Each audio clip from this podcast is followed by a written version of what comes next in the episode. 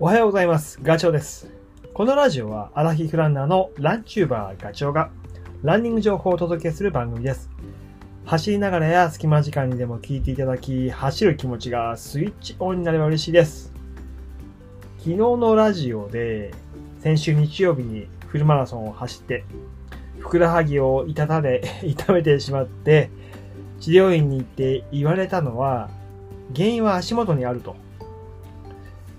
足元に。で、ふくらはぎって、こう、ししゃもみたいな形？あの、小持ちししゃもみたいな形をしていて、まあ、内側の皮腹筋、皮腹内側頭、内側のね、そこは足指で言うと、小指、薬指、中指と繋がっていると。で、そのししゃもみたいな、あの、ふくらはぎの外側、これは外側頭。ここの外側頭は、母子球は言うと親指だよね。そのあたりと繋がっていると。で、僕はあの最近走り方を直しているっていうか、ちょっと変えようと思っていて、今まで本当母子球側をもうフル活用して、まあそっちに頼って走ってたんだけど、その走り方は、あのね、短距離走とかはいいと思うんだよね。だけど、フルマラソンとか50キロ、100キロってなると、ちょっとね、負担が、あのーそこに集中しすぎちゃうので、で、かつ僕は、その、母子球に頼って走り方すると、膝が内側に入る癖があるんですよ。いや故に、その膝とか股関節に、のところに変な、まあ、嫌な負荷負荷がかかると。だから、それを直そうと思ってて、まあ、足裏全体で次の動作、足送りができるようにしようと思ってます。そうするとだよ、おまあ、母子球だけでなく、う足、足指で言うと、まあ、小指、薬指、中指、これがね、動いてくれないとダメなんですよ。足裏全体で走るためには。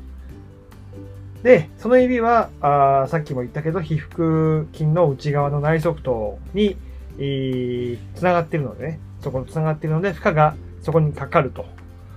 で、そこが傷んだのは、今まであんまり活躍してなかった筋肉なんで、びっくりしてしまったということが、まあ、今回の原因。まあそれが、そうなんだけど、同時に、まあ、今日話そうと思ってるのは、アーチ。足裏のアーチも落ちてたんだよね。あの、本来の機能を果たしてなかったと。で、アーチって土踏まずのところ。で、役割は、その地、まあ、地面との接点となるわけで、体を支える、まあ、基礎だよね。で、足を踏ん張る。えっ、と、パワー、自らこう生み出したパワーを伝達させて前に進む力。そして、えー着地の時のいわゆる衝撃。それを、えっ、と、吸収、吸収して、そうね。で、あとは、その反発させてっていう、そういう力にも変えてくれる。で、さらに上半身も、僕の体重65キロも支えてるわけで、えーそのアーチがあるがゆえに、と走り続けることができると。あの、効率よくね。で、えーそのアーチがしっかりとこう、キープされていれば、高さがある程度あれば、足首とか膝、腰への、えー負担、負担もね、まあ、サスペンションじゃないけど、軽減をしてくれると。まさにその、なんだ、クッションなんだよね。クッションの役割です。えーさらにアーチは、あ想像できるけど、まあ頭の中で浮かぶのは縦アーチ。土踏まずのその部分が上がってるっていう、あの想像通りのものと、あと、横アーチってのがあるんだよね。横アーチ。それは、親指から小指にかけてに広がってるアーチ。で僕はね、走るときに、もう あ、アーチが落ちてたんだよね。もうそれは、もちろん縦アーチっていうものも落ちてたし、横アーチ、まあっていうか、特にね、横アーチが全く機能してなかった気がします。まあ、機能しなくなっちゃって、だからその着地の衝撃が、えー、あと地面のパワーの伝達が、こう、本当は何、タッタッタっていうところが、なんか、ベタベタベタっていうか、もう アーチもないよね。高さもないないからさ、もう本当に衝撃も直に来るっていう感じだったと。うん、それで、まあ、母子球に頼った走りだから、もうアーチ自体がもういびつだったってこともあるし、そんな気もするし、で、さらに、足元に疲れが溜まってた。まあ、そもそも 走り出す前からね、アーチが落ちてたというか、結構下がってた気がしています。今から思うと。だからもう、横も縦も もう機能してなかったんじゃないかなっていうふうに思います。でね、えー、治療院で言われたのは、アーチの復活。これが結構大事だっていう話をしました。でもちろんね、昨日話をした骨幹筋、足の指の間の筋肉ね、ここに刺激入れることも大事なんだけど、その、足裏のアーチっていうことも、しっかりとね、あの、頭の中に入れてケアをしておかないといけないなっていうふうに思います。でね、これって、あの、ラジ、前のラジオ、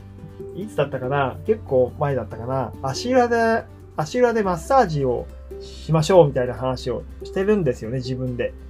自分で言ったのにも、なんかね、できてないっていうダメじゃんってことなんだけど、まあ、今回のその怪我を負ったことで、身をもって大切さを実感しました。いや、やってたんだけどね、もっと丁寧に時間をかけてやらないといけないんだなっていうことが分かりました。自宅に帰ると、あの、もう廊下には マッサージボールとかね、えっ、ー、と、プロテックのスパイキーボール、それから、えっ、ー、と、オーブマッサージボールとか、あとはトリガーポイントっていう小さいゴルフボールぐらいの大きさのものとか転がってるし、まそれ以外にもね、また青竹踏みなんかも昨日、一昨日買ってきたやつがあったりとか あるんだけど、やっぱりね、しっかりと時間をとってやらないといけないというふうに思ってます。まあ、それやれば、えー、さっきの冒頭で言った通り、アーチが上がってくる、縦も横も上がってくるし、足指の間の骨幹筋にも刺激が入るということですね。それをやっていこうと思います。あとはそう、これも大事だって言ったんで、えー、ラジオでは言ってないかもしれないな。ストレッチボード。それに乗るとね、足首が柔らかくなるって言ってた。それが、あの、なんだろう、足裏の刺激にも繋がってくるので、えー、ストレッチボードもやった方がいいよっていう話をしてました。まあ、その辺の筋肉類をあの緩めてあげれば、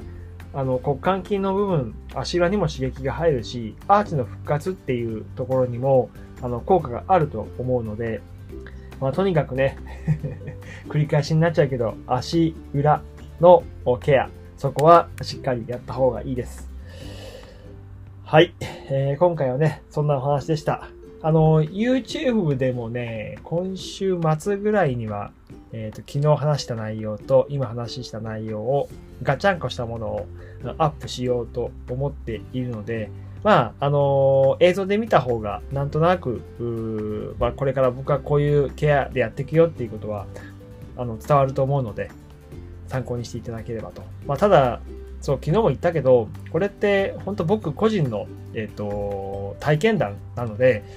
こうすれば怪我しないよとか疲れないよっていうわけではないので、まあ、参考情報として、えー、耳を貸していただければというふうに思います。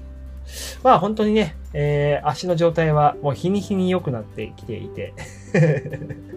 もう階段とかも大丈夫です。下りが昨日ぐらいまではね、ああの階段の下りは痛かったんだけど、あの今日はもう上りも下りもあのいつも通りに登って降りてできるようになってるから、まあ、もうちょっとかな、走れるようになるまでは。はい、えー、そんな内容でした。それではまたね、次回のラジオ放送でお会いしましょう。ガチョウでした。バイバイ。